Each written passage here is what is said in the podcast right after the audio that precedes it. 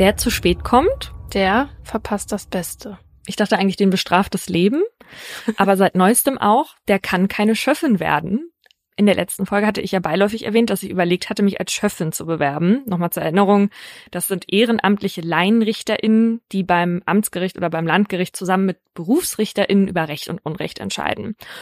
Und jetzt gerade wurde wieder nach Schöffinnen gesucht. Das passiert alle fünf Jahre, weil die Amtsperiode so lang ist. Und vielleicht habt ihr das auch aus den Medien mitbekommen, weil gefühlt dieses Jahr sehr viel Werbung dafür gemacht wurde und sehr viel darauf aufmerksam gemacht wurde.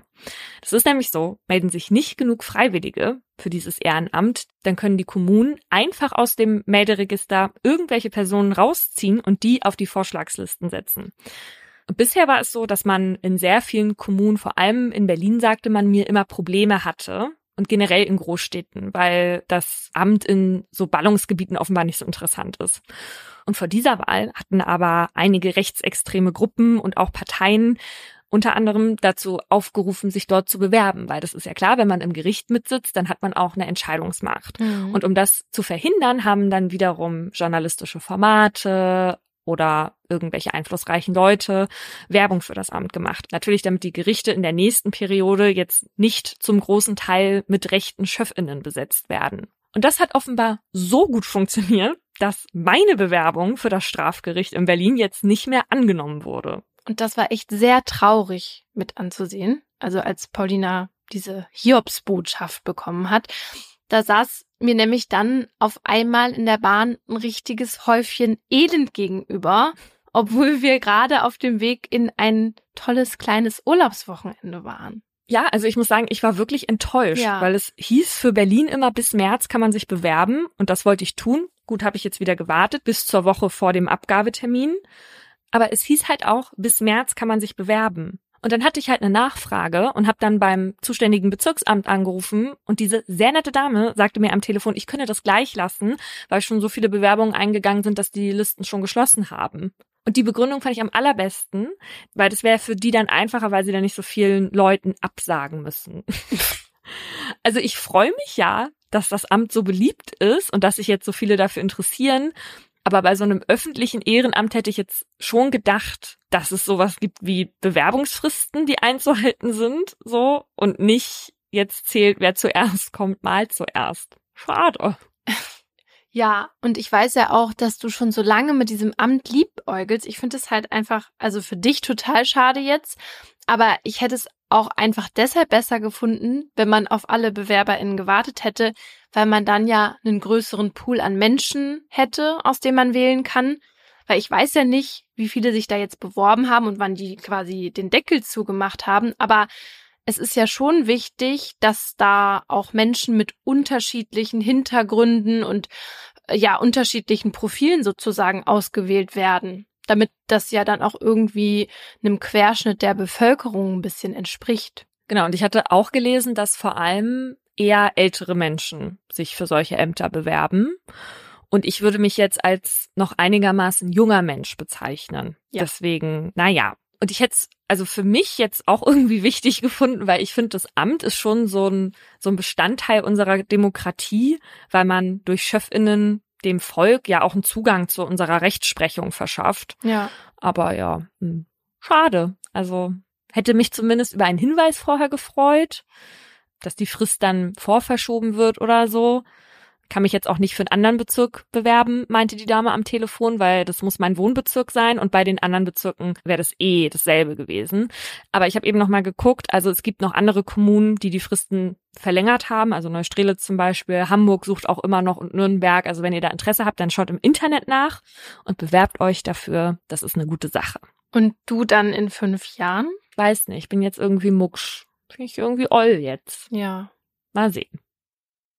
Und damit herzlich willkommen zu Mordlust, einem Podcast der Partner in Crime. Wir reden hier über wahre Verbrechen und ihre Hintergründe. Mein Name ist Paulina Kraser. Und ich bin Laura Wohlers. In jeder Folge haben wir ein bestimmtes Oberthema, zu dem wir zwei wahre Kriminalfälle nacherzählen, über die diskutieren und auch mit Menschen mit Expertise sprechen. Hier geht's um True Crime und damit auch um die Schicksale von Menschen. Bitte behaltet das immer im Hinterkopf. Das machen wir auch, auch dann, wenn wir zwischenzeitlich mal etwas ungehemmter kommentieren. Das ist für uns immer so eine Art Comic Relief, aber natürlich nicht despektierlich gemeint. Heute geht's für uns in ein Land, in dem sehr glückliche Menschen leben sollen. Zumindest ist Dänemark bei solchen Umfragen immer sehr weit oben auf der Glücklichkeitsskala unterwegs. Gerade zum Beispiel auf Platz zwei im U N World Happiness Report. Und die Menschen in Dänemark, die sind angeblich nicht nur sehr happy, sondern auch sehr friedlich, wenn man dem Global Peace Index glaubt. zweitausendzweiundzwanzig liegt Dänemark da weltweit auf Platz vier und Deutschland übrigens auf Platz sechzehn. Aber es würde ja kein Länderspezial bei Mordlos geben, wenn es in Dänemark nicht auch ein paar Verbrechen gäbe. Und von zwei besonders spektakulären möchten wir euch heute erzählen. Einige Namen habe ich geändert. Es ist ein lauer Sommerabend im Norden von Kopenhagen. In der Luft liegt an diesem Donnerstag, den zehnten August zweitausendsiebzehn, zwar ein bisschen Wehmut, aber auch Vorfreude. In ein paar Tagen erfüllt sich Kim einen großen Wunsch. Die dreißigjährige Journalistin geht für ein Jahr nach Peking. China fasziniert die zierliche Frau mit den braunen Augen schon lange so sehr, dass sie dort unbedingt eine Zeit lang leben und arbeiten möchte. Und das Beste, ihr Freund Jonas stürzt sich mit ihr ins ferne Abenteuer. Und deswegen veranstalten beide heute Abend eine Abschiedsparty. Grillen direkt am Wasser. Doch der Abend wird anders verlaufen als geplant. Denn kurz bevor die Gäste eintrudeln, bekommt Kim eine Chance, auf die sie schon lange gewartet hat. Eine Chance, die alles verändern wird. Knapp fünf Monate zuvor. Als Kim im März ihren dreißigsten Geburtstag feiert, ist sie sehr glücklich. Nicht nur privat mit Jonas, sondern vor allem beruflich lebt die junge Frau mit dem freundlichen Gesicht und den rotbraunen Haaren, die meistens zu einem zerstrubbelten Knoten hochgesteckt sind, ihren Traum. Nach vielen Jahren harter Arbeit ist sie endlich die erfolgreiche freischaffende Journalistin, die sie immer sein wollte. Die RedakteurInnen von Zeitungen wie der New York Times oder dem Guardian kennen ihren Namen. Wenn sie sich meldet, um eine Story zu verkaufen, dann wird sie heute nicht mehr ignoriert. Kein Wunder, denn Kim schreibt Geschichten, die außergewöhnlich sind und gerne gelesen werden. Für ihre Reportagen reist sie an die entlegensten Orte der Welt. Ihre Mission? Sie möchte den Menschen eine Stimme geben, die sonst nicht gehört werden. Und ihrer Meinung nach geht das nur dann, wenn man vor Ort ist und sich im wahrsten Sinne des Wortes die Schuhsohlen abläuft für eine gute Geschichte. Shoe Leather Reporting nennt sie das.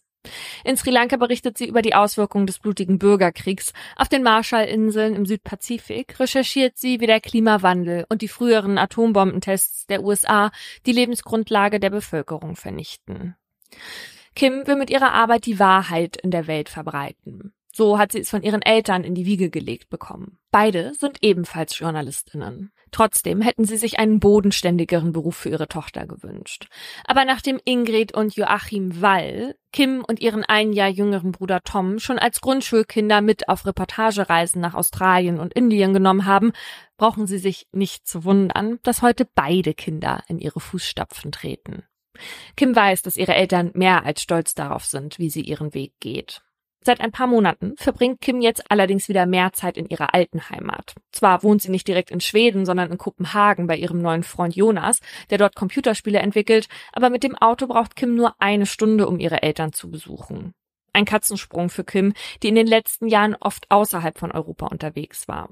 Und wie sich im März herausstellt, warten die spannenden Geschichten nicht nur auf anderen Kontinenten, sondern manchmal auch gleich um die Ecke.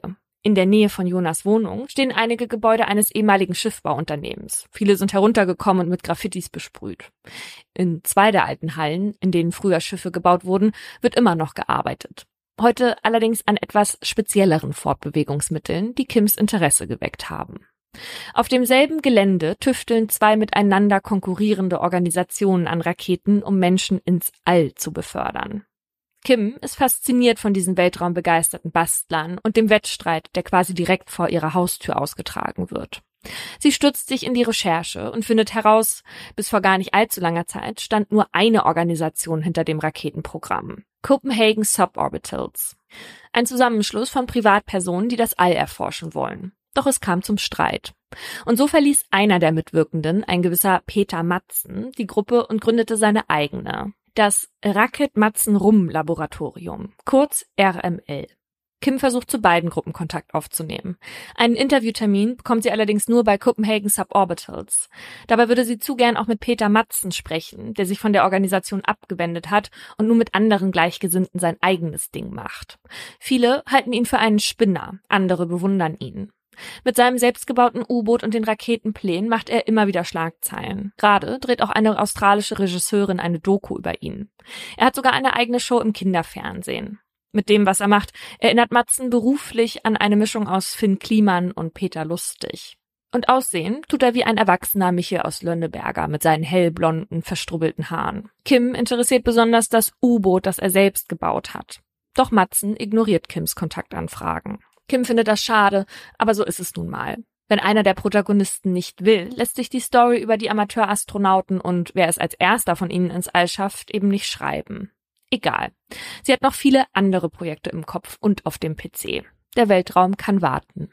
China rückt in den Vordergrund. In den folgenden Monaten werden Kims China-Pläne immer konkreter. Sie lernt fleißig Mandarin und je näher das Abflugdatum rückt, desto größer wird die Vorfreude auf das Jahr mit Jonas, der seine Computerspiele auch von dort aus entwickeln kann. Aber bevor die beiden in den Flieger steigen, steht am Mittwoch, den neunten August, ein Abschiedsbesuch bei Kims Eltern in Schweden an. Für Jonas ist es eigentlich ein Antrittsbesuch. Kim freut sich darauf, ihm ihre Familie vorzustellen. Gleichzeitig ist sie etwas nervös. Doch als sie sich zum Abendessen in einem gemütlichen Lokal treffen, legt sich die Aufregung schnell. Was für ein schöner Abend, denkt Kim, als sie mit Jonas wieder im Zug nach Kopenhagen sitzt. Tags darauf muss sie natürlich bei ihrer Mutter anrufen. Was hältst du von Jonas, will sie wissen. Er bekäme ein extra Sternchen und sie solle sich ihn warm halten, hört sie Ingrid scherzen. Kim ist erleichtert. Am besten gewöhnst du dich an ihn, Mama. Das hier ist für immer. Nach dem Telefonat hilft Kim Jonas, die Party für ihre Freundinnen vorzubereiten. Sie wollen sich von allen verabschieden, bevor es auf die große Reise geht. Gefeiert werden soll auf einer grünen Fläche am Wasser in der Nähe ihrer Wohnung. Doch dann erhält Kim die Chance, die sie eigentlich schon abgeschrieben hatte. Peter Madsen meldet sich bei ihr. Der sechsundvierzigjährige, der im ganzen Land als Tüftler und Erfinder bekannt und ihr fehlendes Puzzlestück in der Recherche zum Allthema ist. Falls sie noch Interesse habe, könnten sie über ein Interview sprechen. Etwas kurzfristig, aber sowas Unkonventionelles passt ins Bild von Madsen. Er bietet Kim an, das Interview noch heute auf seinem U-Boot zu machen. Sie könne auch dabei sein, wenn er auf Tauchstation geht. Das U-Boot hat eine wichtige Funktion für die Weltallpläne.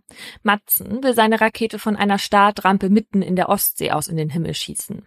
Das U-Boot soll diese Rampe an die richtige Stelle im Wasser bringen. Kim ist hin und her gerissen. Jonas hat den Grill bereits angeschmissen, die ersten Gäste trudeln langsam ein. Sich von ihnen vor dem Jahr in China zu verabschieden, liegt ihr sehr am Herzen. Allerdings liegt das U-Boot nur ein paar hundert Meter von der Party-Location entfernt. Außerdem würde das Interview eh nicht lange dauern und das Geld für die fertige Geschichte kann sie gut für ihre Reisekasse gebrauchen. Nach Absprache mit Jonas fällt die Entscheidung für das Interview.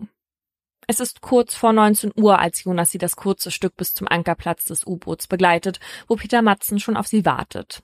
Die U C drei Nautilus, die dort im Wasser liegt, ist ein Koloss aus schwarzem Stahl. vierzig Tonnen schwer, achtzehn Meter lang. Es bietet Platz für acht Menschen und kann hundert Meter tief tauchen. Ein größeres hat keine Privatperson je gebaut. Kim verabschiedet Jonas mit einem Kuss. Danach besteigt sie gemeinsam mit Madsen den sogenannten Turm des U-Boots. Auf dem Turm, der höher als der Rest hinausragt, gibt es eine Kommandobrücke, von der aus Peter Madsen navigieren kann.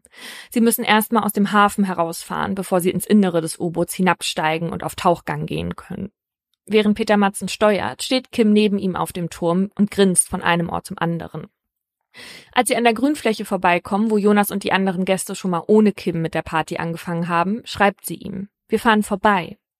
Kurz darauf winkt sie Jonas und ihren FreundInnen vom U-Boot aus zu. Mit ihrem orangefarbenen Pulli ist Kim gut zu sehen.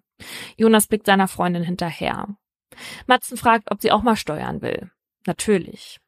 Als sie das Hafengebiet verlassen und Richtung Öresund, der Meeresenge zwischen Dänemark und Schweden, unterwegs sind, wird es dann ernst. Kim steigt vom Turm in das weiß lackierte Innere des U-Boots, wo viele Anzeigen und Lichter leuchten. Eine Menge Technik. Kim sieht neugierig dabei zu, wie Peter das U-Boot zum Untertauchen bereit macht. Sie ist aufgeregt. Und während die Nautilus in der Abenddämmerung von der Wasseroberfläche verschwindet, schreibt Kim Jonas: Ich lebe noch. Wir tauchen jetzt. Ich liebe dich. Und sie schickt noch eine Nachricht hinterher. Er hat sogar Kaffee und Kuchen an Bord. Zehn Stunden später, am Freitagmorgen, den elften August, um halb sechs, klingelt das Telefon Kims Mutter Ingrid aus dem Schlaf. Am anderen Ende der Leitung ist Jonas. Kim ist an Bord eines U-Boots verschwunden, in Kopenhagen. Ingrid und Joachim brauchen einen Moment, um die Bedeutung dieser Worte zu verstehen. Jonas erzählt von Kims Interview bei Peter Madsen, dass er angefangen hat, sich Sorgen zu machen, nachdem sie drei Stunden lang weg war. Auf ihrem Handy konnte er sie nicht erreichen und das U-Boot legte auch nicht wieder an seinem Ankerplatz an. Deshalb habe er die Polizei alarmiert. Kims Eltern sind sich sicher, die beiden müssen unter Wasser einen Unfall gehabt haben. Vielleicht können sie nicht mehr auftauchen. Wer weiß, wie lange die Luft an Bord noch reicht. Die nächsten Stunden im Haus der Familie Wall sind gefüllt von bangem Warten. Im Radio, im Fernsehen und online verfolgen Ingrid und Joachim die Nachrichten, die voll sind von dem verschwundenen U-Boot, nach dem mittlerweile in Dänemark und Schweden gesucht wird. Die beiden sind es gewohnt, dass ihre Tochter für Schlagzeilen sorgt, aber nicht auf diese Art und Weise. Ingrid und Joachim beschließen, nach Kopenhagen zu fahren. Kim muss wieder auftauchen, im wahrsten Sinne des Wortes. Sie treffen Jonas am Hafen. Die Sorge steht auch ihm ins Gesicht geschrieben. Hubschrauber kreisen über dem Wasser, darauf sieht Ingrid die Boote von Polizei und Seenotrettung. Eines von ihnen wird ihre Kim wieder heil an Land bringen, hofft Ingrid. Tatsächlich kommt aber gegen elf Uhr die Information, dass das U-Boot untergegangen ist. Ein Freizeitboot konnte zwar eine Person retten, aber diese Person ist nicht Kim. Das Gefühlschaos, das Ingrid durchlebt, ist unerträglich. Wo ist ihr Kind? Mit Joachim und Jonas im Auto fährt sie zu dem Hafen, an dem das Freizeitboot mit der geretteten Person anlegt. Der Mann mit den strubbeligen blonden Haaren und dem olivgrünen Overall, der von Bord geht, ist auch für Ingrid kein Unbekannter. Peter Madsen. Ingrid will ihn am liebsten direkt fragen, wo er ihre Tochter gelassen hat, aber dazu kommt es nicht. Denn Madsen wird sofort in einen Polizeiwagen gesetzt. Auch Ingrid, Joachim und Jonas werden aufs Präsidium in Kopenhagen bestellt. Dort sollen sie Angaben zum gestrigen Tag machen. Als sie damit durch sind, sollen sie noch kurz in der Kaffeeküche warten. Dort an der Wand hängt ein Fernseher. Die Nachrichten heute kennen nur ein Thema, das U-Boot. Doch auf das, was Ingrid dann sieht, war sie nicht vorbereitet. Auf dem Monitor taucht eine Eilmeldung auf. Peter Madsen wurde wegen des Mordes an einer schwedischen Journalistin festgenommen. Ingrid stürzt ins Nichts. Ihre Tochter ist tot, ermordet. Und das muss sie aus dem Fernsehen erfahren? Kurz darauf stürzen die BeamtInnen in die Kaffeeküche. Es tut ihnen sehr leid. Dass Kims Familie so davon erfährt, war nicht beabsichtigt. Aber ja, es stimmt.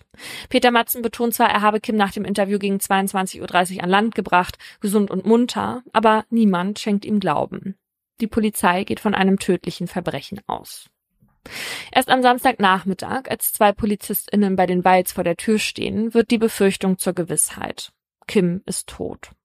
Es sind Worte, die keine Mutter und kein Vater hören sollten. Ingrid muss sich zusammenreißen, sich konzentrieren, um zu verstehen, was die PolizistInnen sagen. Peter Madsen habe bei der Haftprüfung gesagt, dass Kim vom Bauch des U-Boots zu ihm in den Turm hinaufsteigen wollte. Dabei sei ihr die siebzig Kilo schwere Luke auf den Kopf gefallen, die sie erschlagen habe. Dieses tragische Unglück habe Madsen so schockiert, dass er sich in vierzig Metern Tiefe erst einmal hingelegt habe, um zu schlafen. Mm-mm. Danach habe er beschlossen, Kim zu bestatten, und zwar im Wasser, nach alter Seemannstradition, wie er sagt. Später habe ein Problem mit einem Ballasttank dazu geführt, dass das U-Boot sank und er gerettet werden musste. Als Ingrid versteht, was diese Worte bedeuten, kann sie ihre Tränen nicht mehr zurückhalten. Kim wird nie wieder hier bei ihnen am Küchentisch sitzen. Nie wieder wird sie aus einem fernen Land anrufen, weil ihre Kreditkarte mal wieder spinnt. Nie wieder wird sie das Lachen ihrer Tochter hören und das Leuchten in ihren Augen sehen, wenn sie von einer spannenden Reportagereise berichtet. Ihr großes, kleines Mädchen, verschwunden in den kalten Fluten vor der dänischen Hauptstadt. In den nächsten Tagen setzt die Polizei alles daran, Kims Leiche zu finden und aufzuklären, ob das, was Peter Madsen sagt, tatsächlich stimmt. Dazu wird das havarierte U-Boot aus der Bucht, wo es versank, geborgen. Aus seinen Öffnungen ergießen sich achtunddreißigtausend Liter Wasser und drin ist, wie Madsen sagte, keine Kim mehr. Dafür lassen sich Blutspuren sicherstellen. Außerdem scheint das U-Boot entgegen Madsens Behauptung nicht wegen eines kaputten Ballasttanks untergegangen zu sein. Es wurde bewusst versenkt. Parallel zu diesen Erkenntnissen sucht die Polizei mit Helikoptern und Booten die Bucht ab. Am späten Nachmittag des einundzwanzigsten August, zehn Tage nach Kims Verschwinden, klingelt bei den Walls erneut das Telefon. Auf der Insel im Süden von Kopenhagen wurde eine Leiche gefunden. Der Polizist sagt, es handelt sich um eine unbekannte Leiche und sie ist so zugerichtet, dass ich nicht glaube, dass es im Wasser geschehen ist. Wir wissen nicht, ob es sich um Kim handelt, aber ich nehme es stark an. Ein paar Stunden später ist er erneut am Apparat. Und obwohl Ingrid dachte, es könne nicht schlimmer kommen, starten die Details, die der Ermittler nun nennt, ein grausames Kopfkino. Der D N A-Abgleich hat jeden Zweifel ausgeräumt. Bei der Leiche handelt es sich um Kim. Doch es ist nicht ihr ganzer Körper, der gefunden wurde, sondern nur der Torso. Arme, Beine und der Kopf wurden abgetrennt. Der Rumpf sei übersät von Stichwunden, vor allem der Unterleib. An ihm wurden Gewichte befestigt, vermutlich um ihn für immer unter Wasser zu halten.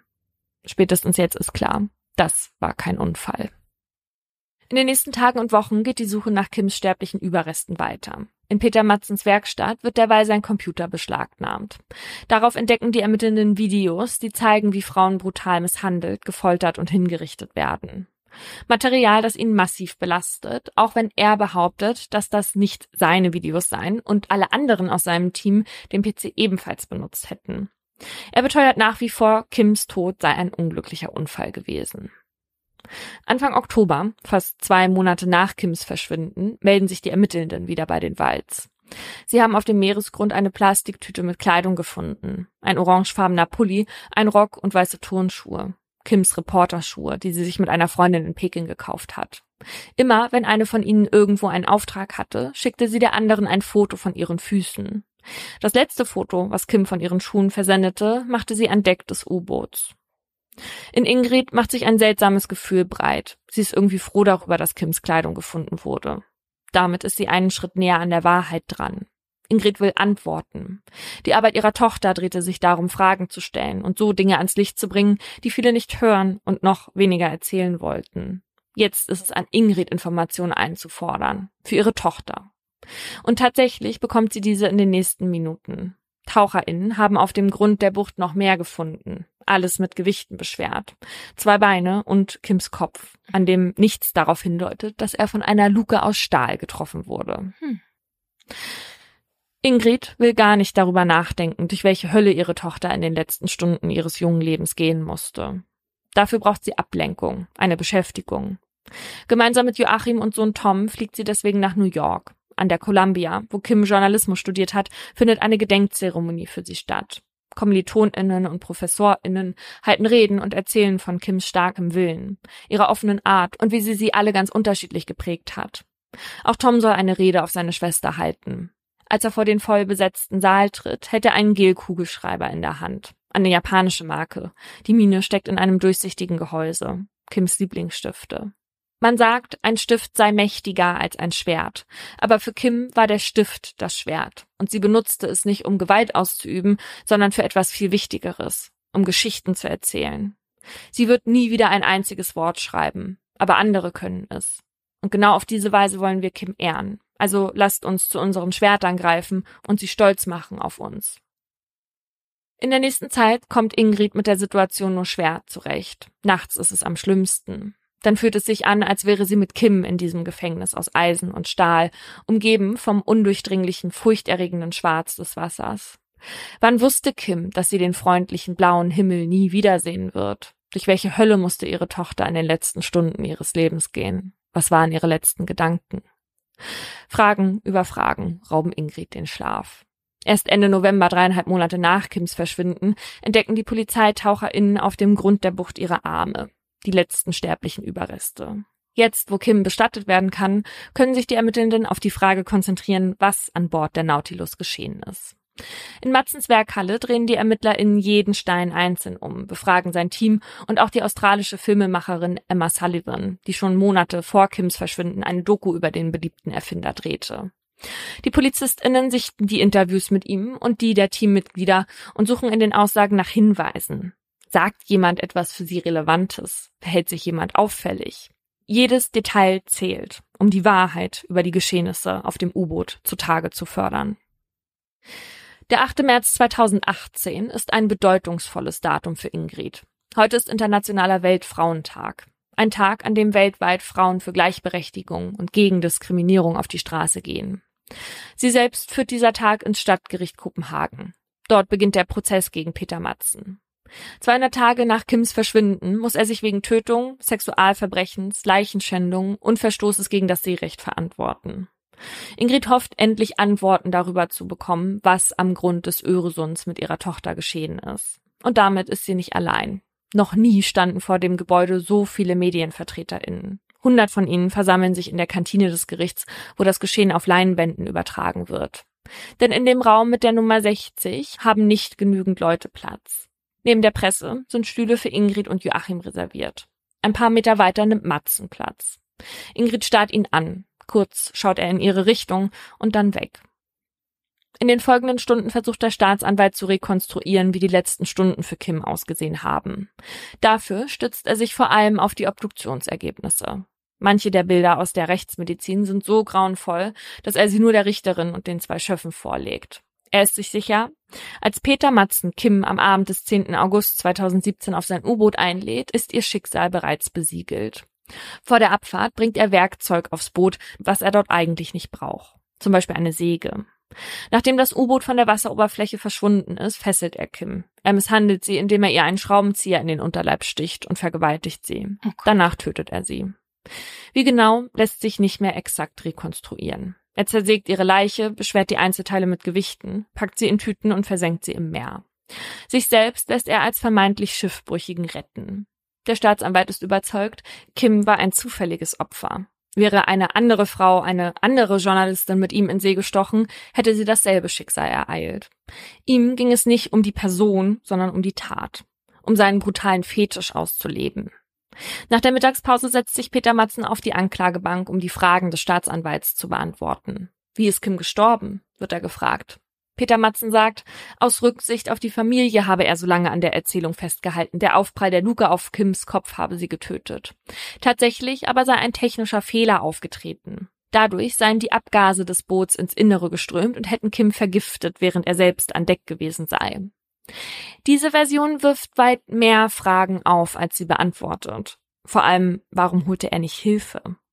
Antworten darauf hat Peter Madsen nicht. Der Prozessauftakt endet für Ingrid unbefriedigend. Die nächsten Tage verfolgen sie und Joachim den Prozess in den Medien, nicht mehr vor Ort. vierzig ZeugInnen werden vernommen, unter anderem die Praktikantin in Peter Madsens Weltraumlabor. Was sie zu sagen hat, belastet ihren ehemaligen Chef schwer. Eine Woche bevor er mit Kim aufs U-Boot ging, schrieb sie ihm eine Nachricht, die als Spaß gemeint war. Kannst du mir nicht ein paar kleine Todesdrohungen schicken? Vielleicht werde ich dann mit meiner Arbeit schneller fertig. Ich arbeite so langsam. Seine Antwort? Haha, du musst in der Nautilus angebunden werden. Ich binde dich fest und steche dich mit einem Schraubenzieher. Dann kommt das Taschenmesser. Ich schaue mir deinen Hals an. Wo ist der Puls? Ich habe einen Mordplan, der mir große Freude bereitet. Okay, also dann hat er sich das da schon mal ausgemalt und hat das dann ein paar Tage später mit jemand anderem ausagiert. Also, dass es wirklich immer noch Leute gibt, die meiner Praktikantin sowas zu schreiben, was schon ja. auch sexuell angehaucht ist, ne? Durch diesen, ich binde dich fest und ich schaue mir deinen Hals an und so, ne? Also, ja. das ist einfach auf so vielen Ebenen verstörend. Ekelhaft. Vor Gericht gibt Peter Madsen zwar zu, trotz Ehe Lust auf viele sexuelle Kontakte zu haben, an Sadomaso-Geschichten sei er allerdings nicht interessiert. Weiter behauptet Madsen, Kim habe er sich sexuell in keiner Weise genähert, obwohl nach ihrem Verschwinden Spermaspuren in seiner Unterhose gefunden wurden. Er sagt dazu nur, bei mir nicht unüblich. Der Staatsanwalt glaubt ihm nicht. Um ein vollständiges Bild des Mannes zu zeichnen, der überall als exzentrischer Erfinder bekannt ist, hilft auch das Filmmaterial der australischen Regisseurin. In einem Interview, elf Monate vor Kims Verschwinden, spricht Madsen über menschliche Raubtiere, wie er es nennt. Er sagt, Psychopathen seien oft sehr charismatisch und überzeugend. Außerdem könnten sie hervorragend reden. An die Filmemacherin gerichtet sagt er, vielleicht bist du auf ein menschliches Raubtier gestoßen und ich wüsste nichts davon. Denn weiß der Psychopath, dass er... Ich bin mir nicht sicher. Uh. Ja, es ist halt so bitter, weil sich im Nachhinein diese Anzeichen natürlich relativ eindeutig lesen. Aber wenn man nicht weiß, dass irgendwas passiert... Nee, da hätte man wahrscheinlich als Interviewerin einfach gedacht, was für ein Weirdo, ne? Ja, und die Praktikantin denkt, was für ein Ekel. Ja. Aber nicht, dass genau sowas dann irgendwie später passiert, ja. Nee. Einschätzung zu seiner Psyche bleiben allerdings ExpertInnen überlassen. Das psychiatrische Gutachten attestiert ihm eine überdurchschnittliche Intelligenz und außerdem psychopathische, narzisstische und polyamorph-perverse Züge.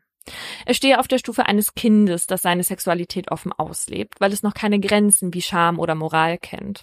Normalerweise verändert sich das in der Pubertät. Dass das bei Peter Madsen anders ist, führen die GutachterInnen auf seine Kindheit zurück. Als er sechs Jahre alt ist, trennen sich seine Eltern. Er bleibt bei seinem Vater, der über fünfunddreißig Jahre älter ist als die Mutter. In seiner Erziehung bekommt er offenbar nie Grenzen gesetzt und lernt daher auch nicht, damit umzugehen. Als Peter achtzehn ist, stirbt sein Vater. Ab da ist er auf sich allein gestellt. Er fängt mehrere Ausbildungen an, schließt keine davon ab, hat nie wirklich einen normalen Job, nur diesen Traum vom Weltall. Dass auch der jetzt geplatzt ist, scheint tragisch für ihn. Vor Gericht badet er sich in Selbstmitleid. Nichts sei ihm mehr geblieben. Weder seine Frau, die mittlerweile die Scheidung eingereicht hat, noch das U-Boot oder das Weltraumlabor. Worte, die blanker Hohn sind für alle, die um Kim trauern. Vor allem, weil er auch Sätze sagt wie, ein toter Körper verdient keinen besonderen Respekt. Und was macht man, wenn man ein großes Problem hat? Man teilt es in viele kleinere. Oh mein Gott, wie schrecklich. Ja. In seinem Schlussplädoyer fordert der Staatsanwalt lebenslange Haft für Madsen. Dass er Kim nicht getötet habe, sei schlicht nicht zu glauben. Seine Verteidigerin dagegen fordert Freispruch. Ihr Mandant habe sich zwar wegen Leichenschändung und Verstößen gegen das Seerecht schuldig gemacht, die sechs Monate Haft dafür habe er aber bereits abgesessen. Von der Anklage der Tötung sei er freizusprechen. Es gebe keine Beweise, die seine Version des Geschehens auf dem U-Boot widerlegen würden. Peter Madsens letztes Wort ist ein kurzer Satz. Er schaut zu Ingrid und Joachim, die an diesem Tag wieder im Saal sitzen, und sagt, es tut mir sehr leid. Was tut ihm leid, fragt sich Ingrid. Er sich selbst? Für Ingrid sind diese fünf Worte keine akzeptable Entschuldigung. Sie ist einfach nur froh, dass dieser Prozess bald ein Ende findet. An diesen Mann möchte sie nicht länger als nötig auch nur einen weiteren Gedanken verschwenden.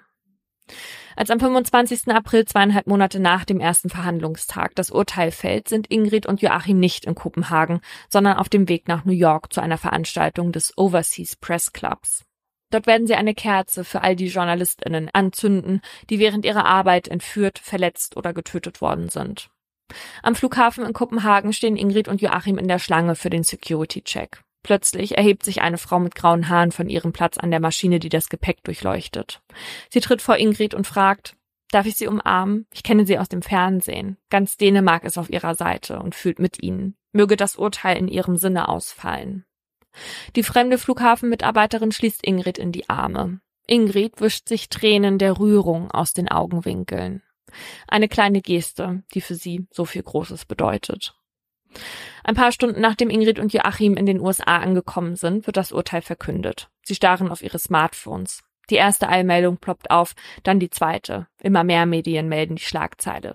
Peter Madsen wird wegen Tötung, Leichenschändung, schwerer sexueller Übergriffe und wegen Verstoßes gegen das Seerecht zu einer lebenslangen Freiheitsstrafe verurteilt. Ingrid weiß nicht, was sie fühlen soll. Darauf hatte sie so lange gehofft, aber dadurch wird Kim auch nicht wieder lebendig. Im Juni, zehn Monate nach Kims Verschwinden, nimmt die Familie Abschied von ihr. Die Trauerfeier findet draußen am Wasser statt, unweit ihres Elternhauses. Joachim trägt die schwarze Urne seiner Tochter durch die Stuhlreihen. Es ist die schwerste Last, die er je getragen hat. An diesem Tag verabschieden sich auch zahlreiche Freundinnen und Kolleginnen aus der ganzen Welt. Kim hat überall ihre Spuren hinterlassen. Ein Jahr nach der Tötung an Kim setzt sich Jonas an den P C.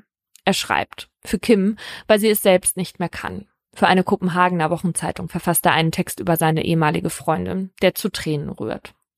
Unter dem Titel »Der letzte Tag mit Kim Wall« erzählt er von ihren letzten gemeinsamen Stunden. Vom Kennenlernen ihrer Eltern bis zu dem Moment, als sie mit Peter Madsen auf dem Turm seines U-Boots stand und mit ihm an der Partygesellschaft vorbei im Licht der untergehenden Sonne aufs Wasser hinausfuhr. Jonas erinnert sich gut daran. Er beschreibt diesen Moment so. Die Szene ist wunderschön. Du bist zu schön, um wahr zu sein, denke ich.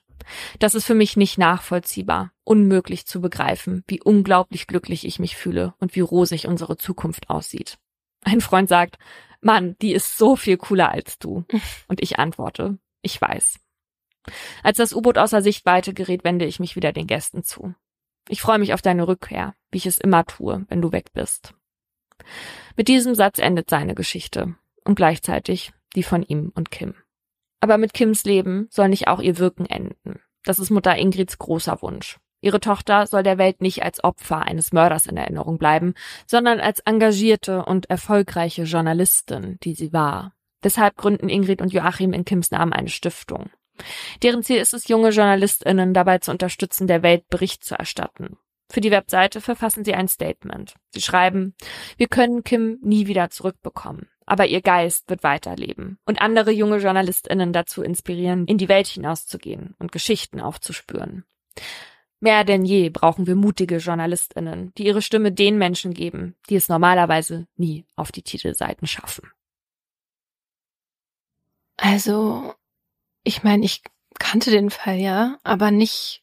Ich wusste nicht, dass es quasi so kurzfristig war mit dieser Antwort von Madsen und dass sie noch überlegt hatte, da nicht hinzugehen, weil sie sich von ihren Freundinnen verabschieden wollte und dann quasi ans andere Ende der Welt gereist wäre, ganz weit weg von diesem furchtbaren Mann.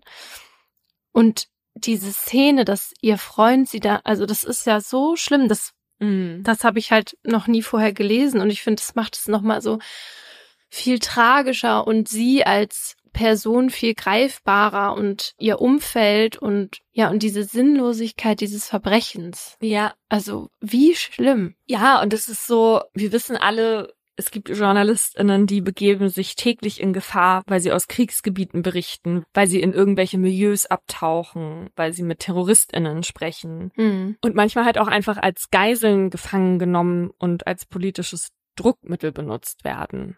Aber ich glaube, diese Geschichte ist relativ einmalig, dass jemand über so einen absurden Wettlauf ins All berichten möchte. Ja. Und dann ist einer der Protagonisten am Ende ihr Mörder, weil er irgendwelche kranken sexuellen Fantasien hat und sie dann letztendlich als Opfer nimmt. Ja, und was auch bei diesem Fall besonders heraussticht, ist dieses Gefängnis dieses U-Boots, ja. Wenn man sich da reinversetzt, dass sie ja irgendwann natürlich gemerkt hat, Scheiße, ich komme hier nicht weg und man ist auch noch unter Wasser. Ja, ich kann mir gar nicht vorstellen, wie das für die Mutter war, daran zu, immer wieder denken zu müssen, wie die letzten Stunden ihrer eigenen Tochter waren. Mhm. Mit was für einer Angst die ähm, diese erlebt haben muss. Ja, ja. Das schreibt sie auch so in dem Buch, äh, das heißt Kim Wall. Das haben halt die Eltern geschrieben. Also wenn ihr da noch tiefer reingehen wollt ins äh, Thema, dann könnt ihr das sehr gerne lesen. Und es gibt auch diese Emma Sullivan-Doku, die heißt In der Tiefe, der Mord auf dem U-Boot. Die gibt's auf Netflix. Und was mich besonders aufgeregt hat, ist, dass dieser Typ dann nicht, auch gar nicht dazu gestanden hat und sich irgendwelche kruden Sachen ausgedacht hat. Erst soll sie so gestorben sein, dann soll sie so gestorben sein. Ja. Ja. Und dann vor Gericht auch noch so despektierliche Kommentare gemacht haben von wegen, große Probleme schneidet man in kleine Probleme. Ja, und das war auch despektierlich gemeint. Ja, zu hundert Prozent. Der akzeptiert nämlich gar nichts, also der steht nicht zu seiner Tat und der will auch seine Strafe nicht absitzen, weil im Oktober zwanzig zwanzig, da hat der nochmal versucht zu fliehen aus dem Gefängnis. Mhm. Und diese Flucht, die hat nur sechs Minuten gedauert, aber dabei hat er eine Psychologin als Geisel genommen und die Mitarbeitenden im Gefängnis bedroht und hat dann versucht, ein Auto zu klauen. Und dafür hat er dann nochmal zusätzlich ein Jahr und neun Monate Haft bekommen. Also der ist sehr umtriebig und auch unabhängig von diesem Fluchtversuch kam Madsen letztes Jahr nochmal in die Medien, weil es seinetwegen seit dem ersten Februar zweitausendzweiundzwanzig ein neues Gesetz in Dänemark gibt. Und dem ist Folgendes vorausgegangen. Darum dreht sich jetzt mein Aha. Und zwar hat Madsen schon zweitausendachtzehn vom Gefängnis aus, also ein Jahr nach der Tat, vermutlich über eine Kontaktperson auf seiner Facebook-Seite die Adresse seines Gefängnisses gepostet. Also er selber hatte keinen Zugang zum Internet, deswegen vermutet man, da war noch jemand anders im Spiel. Und auf seiner Facebook-Seite, da stand dann eben auf Dänisch und auf Englisch, dass er sich über Post freuen würde und auch auf jeden Brief antwortet. Und auf diesen Aufruf haben sich dann tatsächlich einige Frauen gemeldet und sozusagen eine Brieffreundschaft zu Madsen aufgebaut. Und unter ihnen war dann auch, also zu dem Zeitpunkt, wo es rauskam, dann eine siebzehnjährige, die zugab, dass sie zwei Jahre lang Briefe geschrieben hat und auch telefoniert hat mit Madsen und sich dann in ihn verliebt hat. Nochmal, sie siebzehn, er fünfzig dann zu dem Zeitpunkt, ja.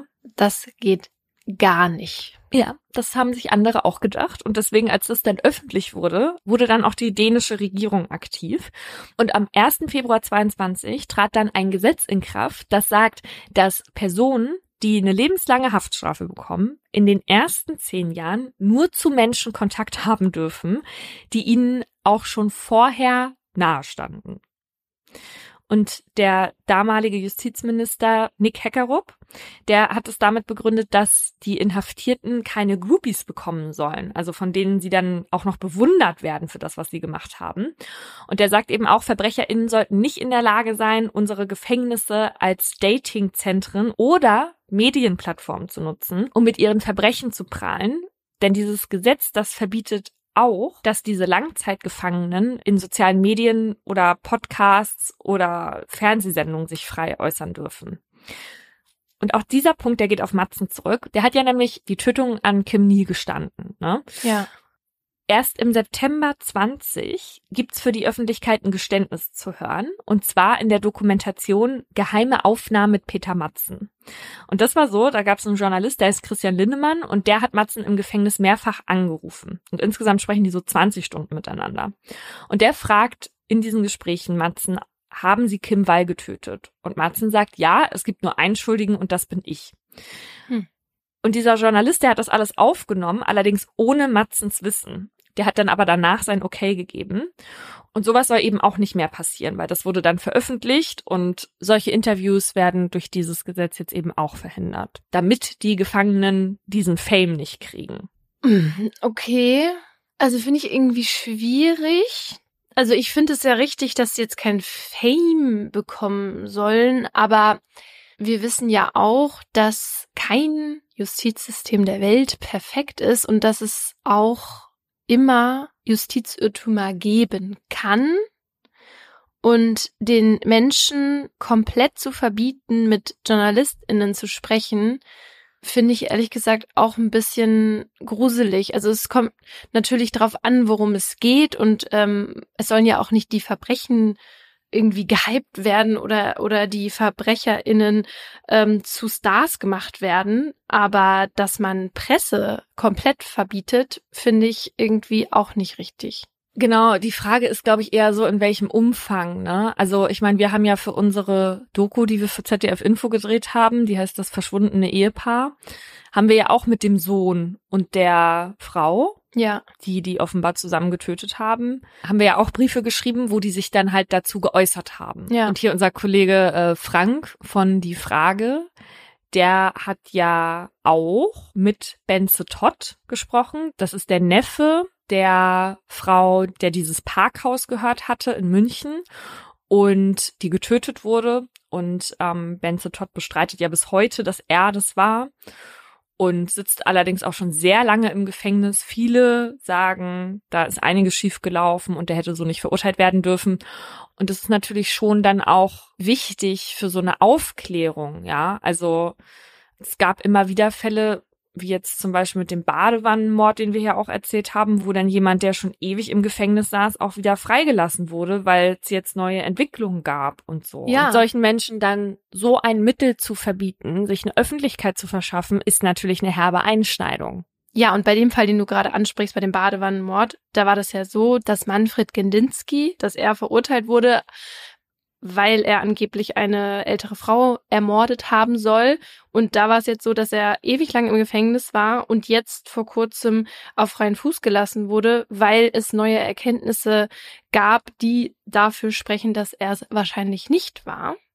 Und bei dem war es so, dass natürlich die Arbeit der Strafverteidigerin da ausschlaggebend war, dass es jetzt dazu gekommen ist, dass sich das Landgericht das nochmal angeguckt hat, aber auch der Druck der Medien, weil so viele Medien darüber berichtet haben, wie wenig Indizien es tatsächlich gab. Und da finde ich, wenn es sowas nicht geben würde, dann kann es ja gar nicht mehr so einen so einen Ausgleich geben, wenn der Staat doch mal Fehler macht. Genau, also es ist ja auf jeden Fall auch ein großer Bestandteil der Berichterstattung, da mit den Leuten selber zu sprechen. Und mhm. viele sagen deswegen, auch viele KritikerInnen, dass das Richtung Zensur geht. Ja? Ja. Also von dem Gesetz sind nicht alle begeistert, auch nicht, was die Beziehung zu den InsassInnen angeht. Da wird nämlich kritisiert, dass das Privatleben der Inhaftierten zu doll beschnitten würde. Ja. Und das finde ich eben auch, guck doch mal, was ist, wenn jemand in Haft kommt und er hatte davor überhaupt keine sozialen Kontakte? Dann darf der jetzt zehn Jahre lang mit niemand anderem außer seinen ZellenkollegInnen sprechen und kann dann quasi in Haft vereinsamen, weil man dem das jetzt verbietet. ich verstehe das, dass man unterbinden muss, dass siebzehnjährige mit VerbrecherInnen eine Liebesbeziehung über Briefe aufbauen. Aber so dieses ganz schwarz oder weiß oder ja oder nein, finde ich irgendwie, ist auch nicht die richtige Lösung. Genau. Und ich hatte ja, falls ihr euch daran erinnert, über eine Kontaktvermittlungsbörse auch Kontakt zu Inhaftierten, die durch diese Briefe natürlich auch irgendwie eine Art Alltag bekommen, worauf die sich freuen. Ja. Ne? Die wollten sich auch gerne austauschen, die wollten gerne Kontakt nach draußen haben. Und da wird ja nicht immer gleich eine Liebesbeziehung draus. Ja. Also vor allem, ja, ich weiß nicht. Also dieses Fantum, da muss ich sagen, das finde ich natürlich auch wirklich sehr, sehr kritisch. Ne? Gerade auch hier mit Anders Spee, der in Utøya da diese ganzen Jugendlichen ja. auf der Insel getötet hat und vorher diesen Bombenanschlag verübt hat. Okay, da finde ich okay, wenn die dafür eine Regelung finden, ne? Ja. Weil das ist irgendwie ein Superstar, gerade auch so in so rechten Foren und äh, bei Frauen, die politisch da auch irgendwelche Verirrungen haben. Das finde ich dann natürlich schon wieder ein bisschen was anderes, als wenn man irgendwie eine harmlose Brieffreundschaft hat. Ja, und auch im Hinblick auf die Resozialisierung der Person, was ja auch ein Ziel am Ende der Haft ist, dass man sie zurück in die Gesellschaft holen kann. Und da ist es natürlich einfacher, wenn du auch ein paar soziale Beziehungen aufgebaut hast, die du dann weiterführen kannst, wenn du aus der Haft rauskommst. Ja. Bei Madsen war das jetzt so, dass der sozusagen schon vorher Nägel mit Köpfen gemacht hat. Der hat nämlich eine Frau, mit denen er Briefe geschrieben hat, zwanzig neunzehn geheiratet. In Haft dann? In Haft, ja. Madsen hatte da ja offenbar auch die Auswahl, denn er hat ja viel Zuschriften bekommen. Mhm. Ja, also das waren dann quasi so richtige Liebesbriefe, die der von mehreren Frauen bekommen hat, oder wie? Ja, also der hat offenbar auch eine Anziehung auf viele Frauen gehabt. Ja. Was man auch nicht so richtig verstehen kann, ne? Weil das ist ein Typ, der eine Tötung an einer Frau begangen hat, die dem nichts getan hat. Der hat die zerstückelt, der hat die vorher sexuell missbraucht, der hat ihr da irgendwelche Werkzeuge in den Unterleib gerammt. Also, wo man sich doch wirklich fragen muss, was ist denn mit den Leuten? Wie kann man denn so jemanden toll finden? Ja, das ist ja diese Hybristophilie, von der wir auch schon mal gesprochen haben. Und offenbar ist es ja so, dass ein Punkt, warum Menschen auf Inhaftierte stehen, irgendwie auch, weil die nicht abhauen können. Weil die die quasi nicht verlassen können, weil die ja immer in diesem Ort sind, eingesperrt. Genau, und das hat natürlich was mit der Einsamkeit der Frauen zu tun, die denen dann schreiben, ne? Weil wenn die nicht weg können, dann können sie die auch nicht verlassen, die ja. Frauen. Das ist natürlich eine Sache, nur dann hat es viel mit einem Helfersyndrom auch zu tun. Und es gibt natürlich auch einige, die von dem Bösen fasziniert sind, ne? Und für ja. die so eine Gefahr dann auch ein Reiz ist. Und vielleicht ja auch dieses, ja, der ist ein ganz Böser, aber mit mir wird er vielleicht anders oder bei mir zeigt er vielleicht seine gute Seite oder so. Ja, ja, ja, dieses typische, warum stehen einige Frauen immer nur auf Bad Boys, ja. ne? Also weil sie denken, für mich ändert der sich und so.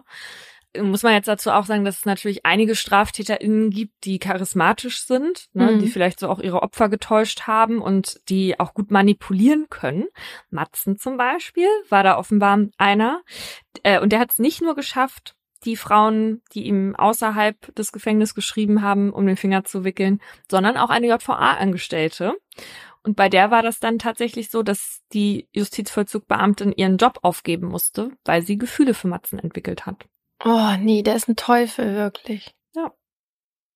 Mein Fall zeigt, wie sich ein Funken Leidenschaft in ein tödliches Inferno verwandelt. Alle Namen habe ich geändert. Als Smilla mit ihrem Gepäck den Flughafen verlässt, zerzaust der Wind ihr kurzes, aschblondes Haar. Direkt neben der Landebahn erstreckt sich das Meer bis zum Horizont. Die Luft riecht nach Neubeginn und Abenteuer. Hier auf der dänischen Insel Bornholm in der Ostsee beginnt im Herbst neunzehnhundertvierundneunzig Smillas neues Leben, wenn auch erstmal nur auf Zeit. Ihren Alltag hat die einundvierzigjährige ein paar Wochen im grauen, regnerischen Kopenhagen zurückgelassen. Und obwohl sie nur vierzig Minuten im Flieger saß, fühlt sich die Ankunft auf Bornholm so an, als würde sie in eine neue Welt eintauchen. Eine Welt, in der alles so viel freier und leichter erscheint als in der dänischen Hauptstadt. Nicht umsonst wird Bornholm das Beverly Hills von Dänemark genannt. An der U S-amerikanischen Fernsehserie Beverly Hills neunzig zweihundertzehn über die Schönen und Reichen kommt in den neunzigern keiner vorbei. Und wenn man es nicht besser wüsste, könnte man denken, Smilla sei nicht auf Bornholm, sondern direkt in der kalifornischen Soap gelandet. Das Klima ist auch jetzt, wo sich der Sommer bereits verabschiedet, noch mild. Aprikosen und sogar Mandelbäume wachsen hier und die Farben der Natur leuchten. Sattgrüne Wiesen, weißer Sandstrand, das dunkle Blau der Ostsee. Sogar das Dänisch klingt irgendwie weicher und freundlicher als auf dem Festland.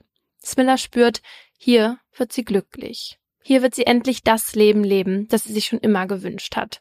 Und wer weiß, vielleicht findet sie hier ja sogar den richtigen Partner, der ihr ihren großen Traum vom späten Mutterglück erfüllen kann. Smilla liebt Kinder. So sehr, dass sie ihre Leidenschaft zum Beruf gemacht hat. Sie ist Kinderärztin. Dafür brennt sie. Und dafür schätzen sie nicht nur ihre KollegInnen im Kreiskrankenhaus in Herlev, einem Kopenhagener Vorort, sondern auch ganz besonders ihre kleinen PatientInnen und deren Familien. Smilla ist nicht nur fachlich exzellent, sie nimmt sich Zeit, hat immer ein offenes Ohr. Und ihr hervorragender Ruf als Kinderärztin ist schon vor ihr auf Bornholm angekommen. So wird sie an ihrem ersten Tag als Aushilfsärztin auf den Fluren des Krankenhauses mit offenen Armen begrüßt. Diese Wertschätzung erfüllt Smilla mit Stolz, denn sie hat hart dafür gearbeitet, seit Jahren. Es wäre gelogen, wenn sie nicht auch deshalb diesen Beruf gewählt hätte. Sie ist eine Göttin in Weiß. Etwas, womit sie sogar ihren anspruchsvollen Eltern imponieren konnte. Die meisten ihrer neuen KollegInnen arbeiten nicht nur zusammen, sondern leben auch zusammen in der Siedlung aus gelben Backsteinhäusern, die direkt an das Klinikareal angrenzt.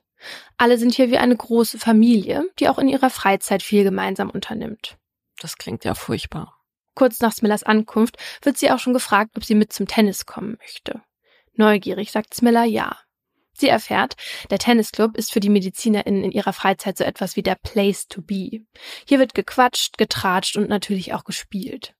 Als Smilla zum ersten Mal die Bälle ins gegnerische Feld schmettert, spürt sie die Blicke der Zuschauenden auf sich, auf ihrem schlanken, sportlichen Körper.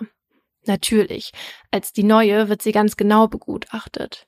Aber sie muss sich nicht verstecken, denn Smilla steht seit ihrer Jugend auf dem Tenniscourt. Ihre Technik ist hervorragend. Daher geht sie oft und gern als Siegerin vom Platz.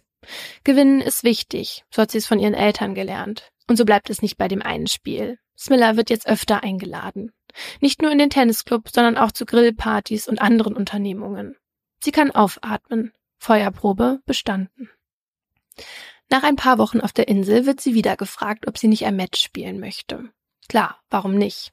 Diesmal steht ein Mann auf der anderen Seite des Netzes, der ihr schon in der Klinik aufgefallen ist. Magnus heißt er, ist Arzt in der Urologie und in ihrem Alter. Ein schlanker Mann, der mit seinem Schnauzer und der Halbglatze eine gewisse Ernsthaftigkeit ausstrahlt.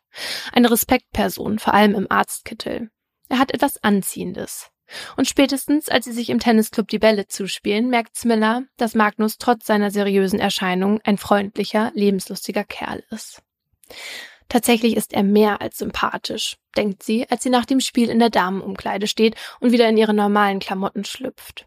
In Gedanken versunken geht plötzlich die Tür zur Umkleide auf. Smilla traut ihren Augen kaum. Vor ihr steht der Mann, an den sie gerade noch so intensiv gedacht hat. Ohne sein Tennisdress. Nackt. Oho. Smilla ist perplex und gleichzeitig euphorisch. euphorisch. Mit ihren großen blauen Augen blickt sie tief in die von Magnus. Viele Worte brauchen die beiden nicht für diesen Moment. Smilla lässt sich fallen, ihre Körper sagen genug. Wenig später geht Smillas erster mehrwöchiger Einsatz als Aushilfsärztin auf Bornholm zu Ende. Wehmütig steigt sie in den Flieger nach Kopenhagen. In den nächsten Tagen ist sie körperlich zwar zurück auf dem Festland, aber in Gedanken noch immer auf Bornholm, bei Magnus. Sie ist Hals über Kopf verknallt. Es gibt nur ein Problem. Doktor Magnus Christensen, der angesehene Urologe, ist eigentlich nicht frei. Er ist verheiratet mit einer Krankenschwester, die auch im Klinikum auf Bornholm arbeitet. Die beiden haben zwei kleine Söhne, sieben und vier Jahre alt. Das hat ja hier was von Meredith und Derek. Mhm. Ob er ihr Spiel nach dem Spiel überhaupt ernst gemeint hat? Oder war sein Besuch bei ihr in der Umkleide nur ein kleines Abenteuer ohne Bedeutung? Kurz darauf entdeckt Smilla in ihrer Post zwischen Rechnungen und Werbung eine Postkarte mit einem Motiv von Bornholm. Auf der Rückseite liest sie, das ist die Aussicht von dem Ort, an dem ich dich zum ersten Mal verführt habe.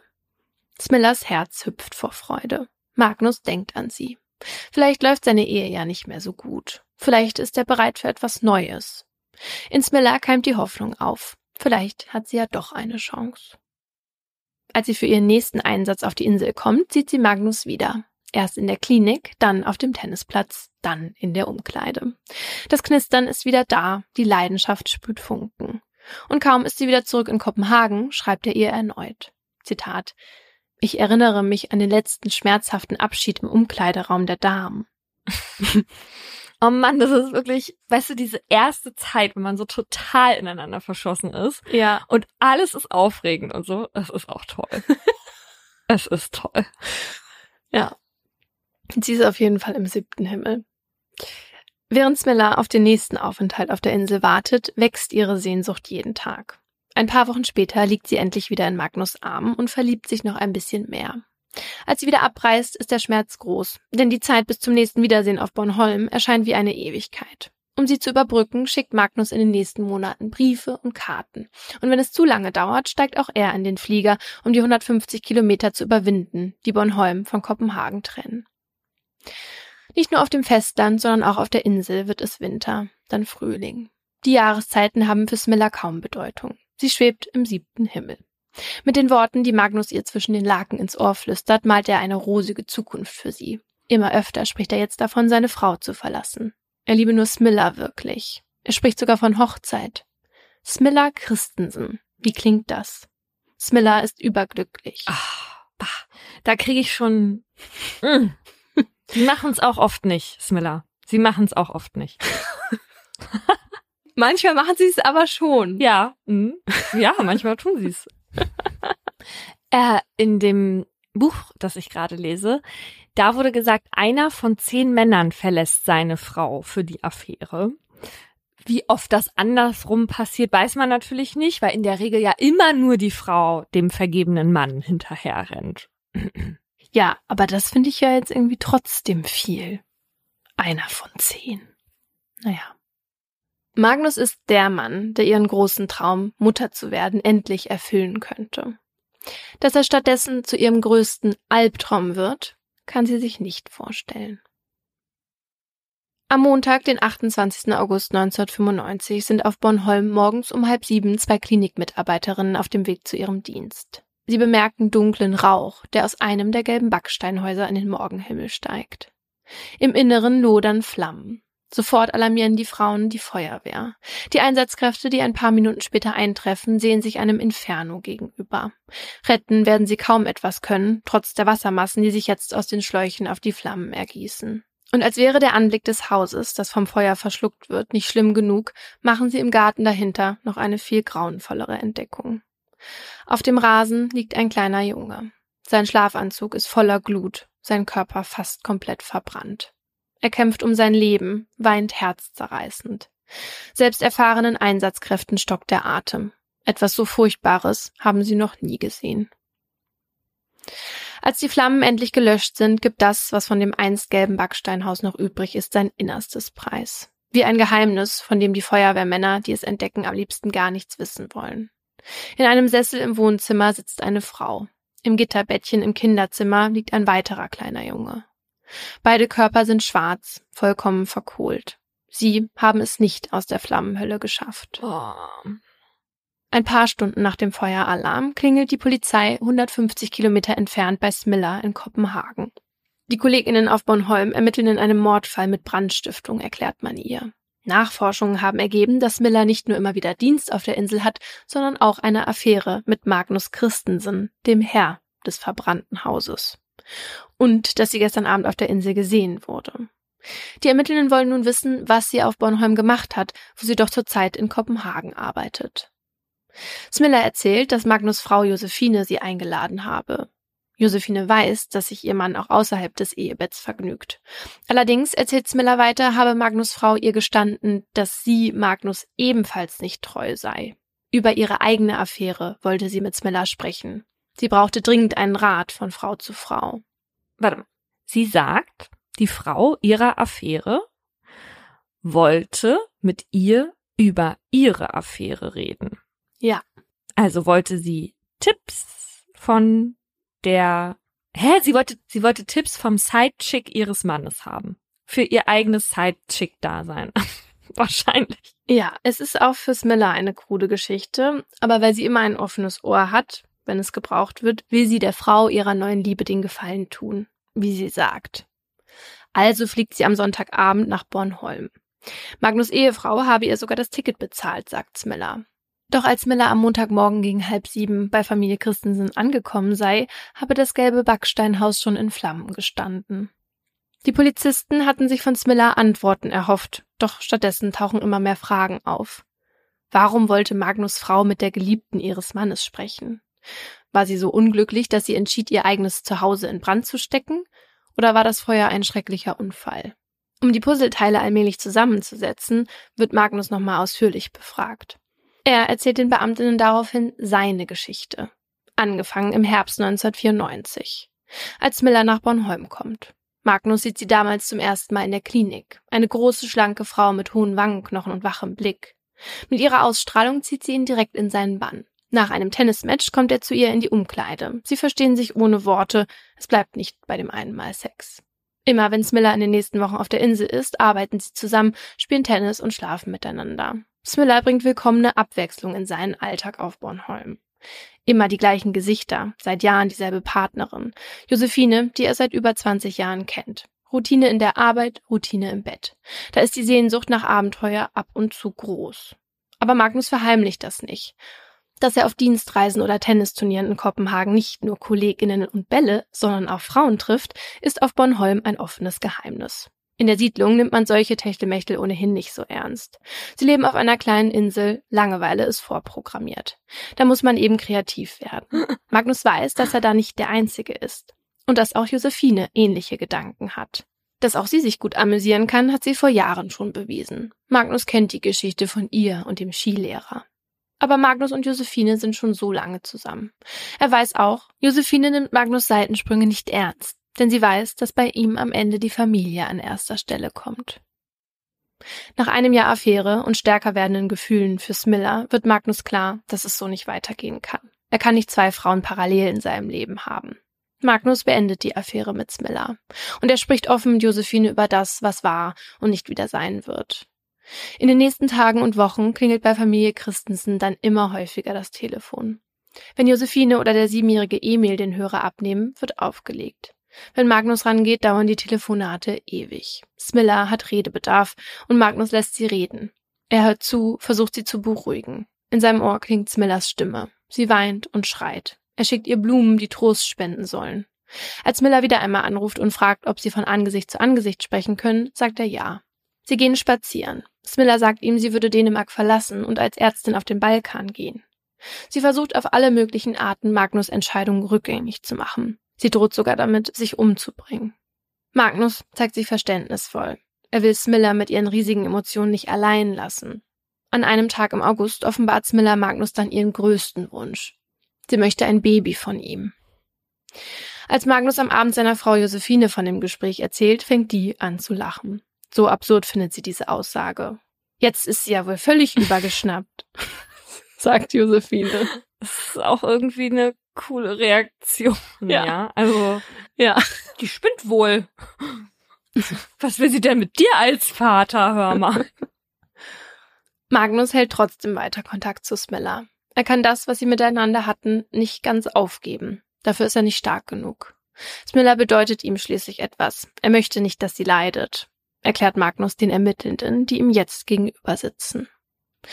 Die Polizei steht vor einem Rätsel. Was ist das für eine seltsame Dreiecksbeziehung? Wem können sie glauben? Wer ist für das Flammeninferno im Backsteinhaus verantwortlich? Hat Josephine ihr Zuhause in Brand gesetzt? Aus Versehen oder absichtlich? Oder hat sich Magnus zu seiner Familie entledigt, um frei für Smilla zu sein? Oder ist Smilla gar nicht die hilfsbereite Ärztin, die sogar der Frau ihres Geliebten mit Rat und Tat zur Seite steht? Oder verschweigen Magnus und Smilla wichtige Informationen, zum Beispiel, dass sie unter einer Decke stecken?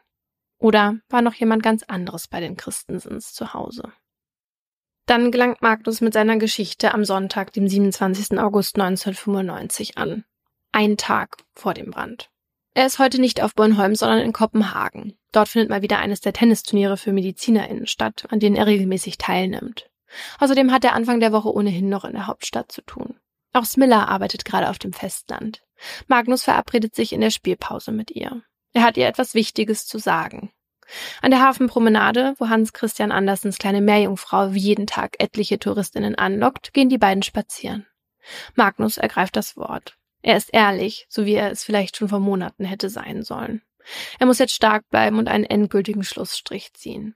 Denn Magnus kann und möchte sein Familienleben nicht aufgeben. Sein Leben, das er sich mit Josephine und seinen Söhnen Emil und Mikkel aufgebaut hat.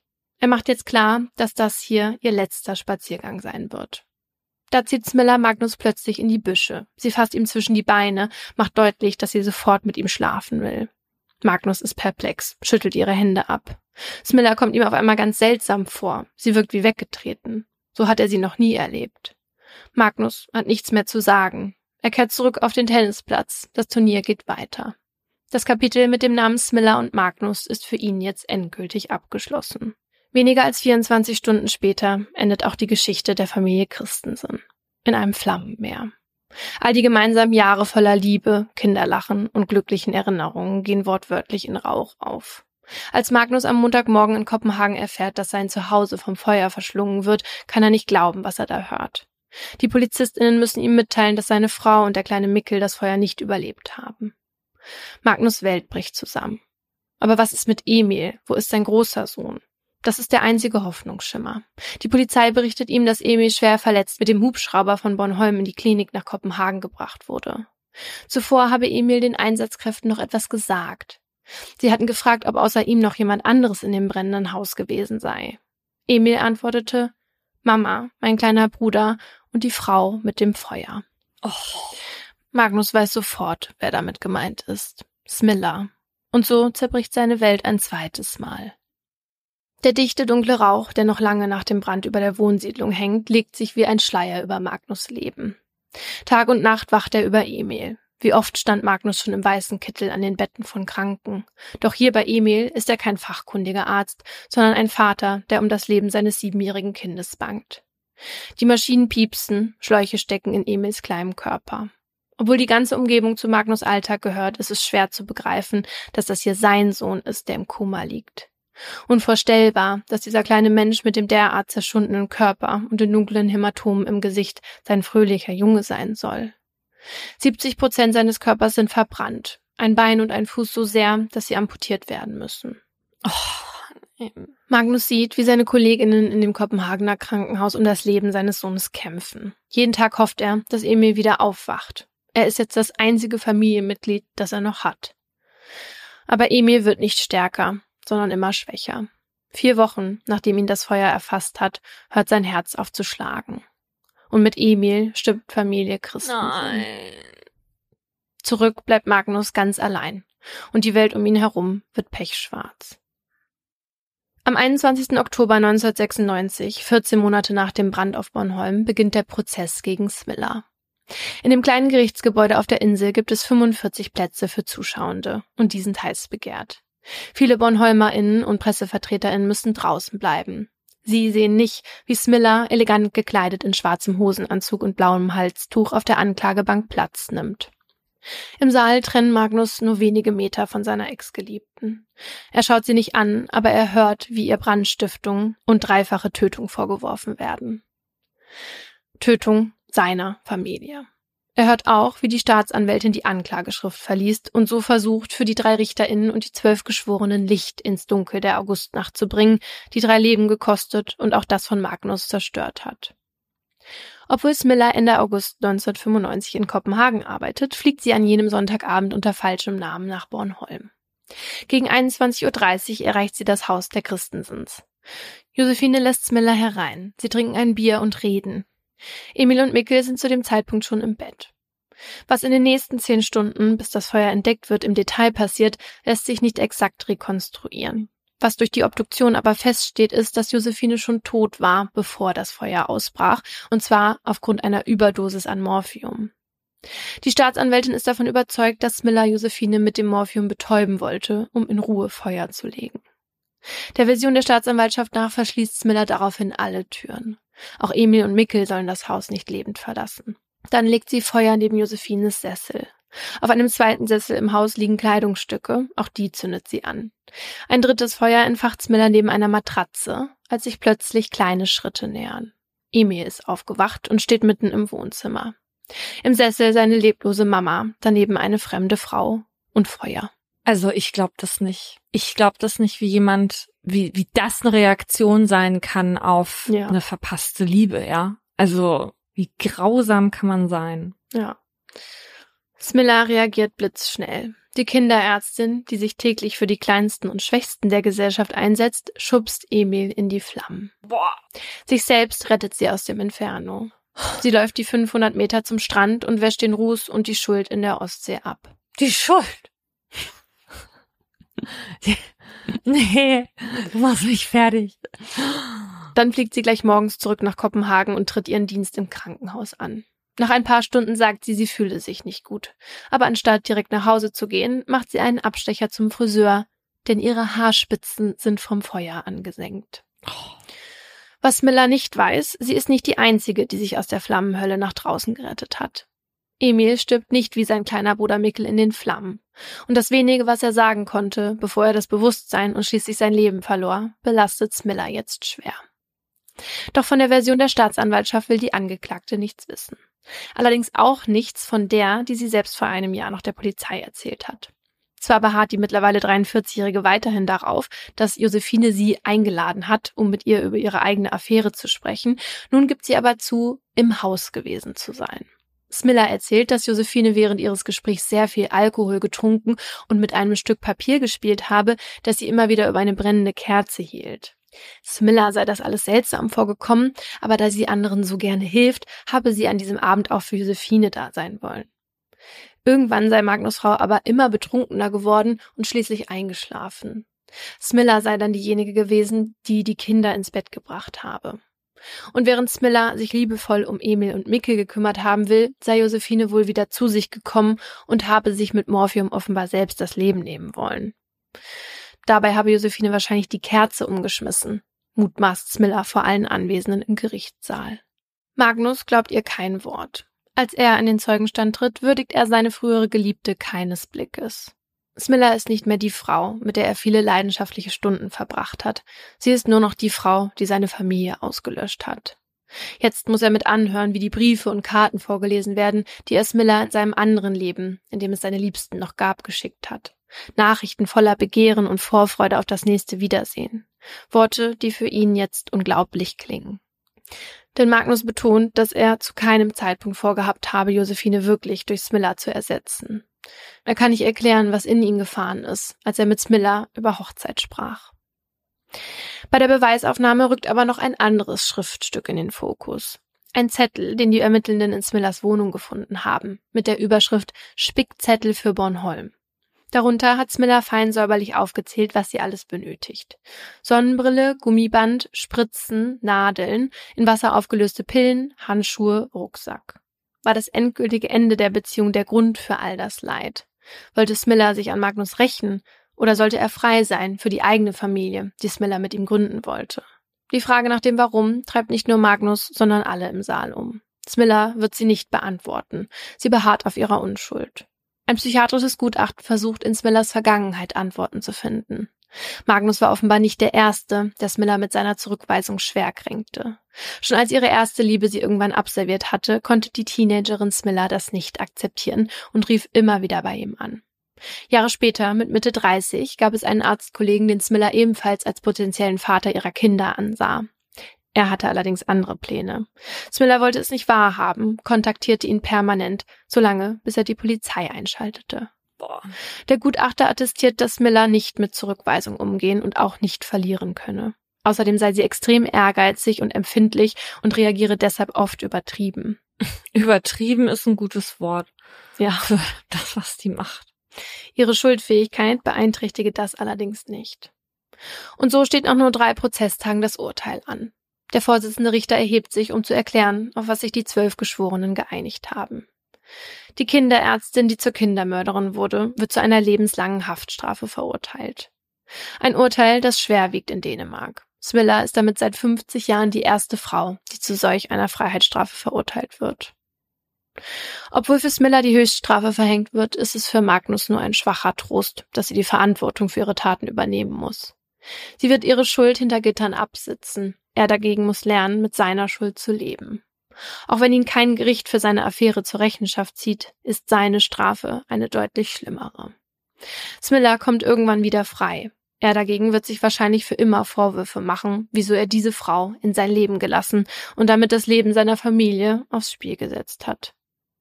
Magnus steht vor dem Nichts, denn auch das gelbe Backsteinhaus der Christensens gibt es nicht mehr. Heute gibt es nur noch ein Grab.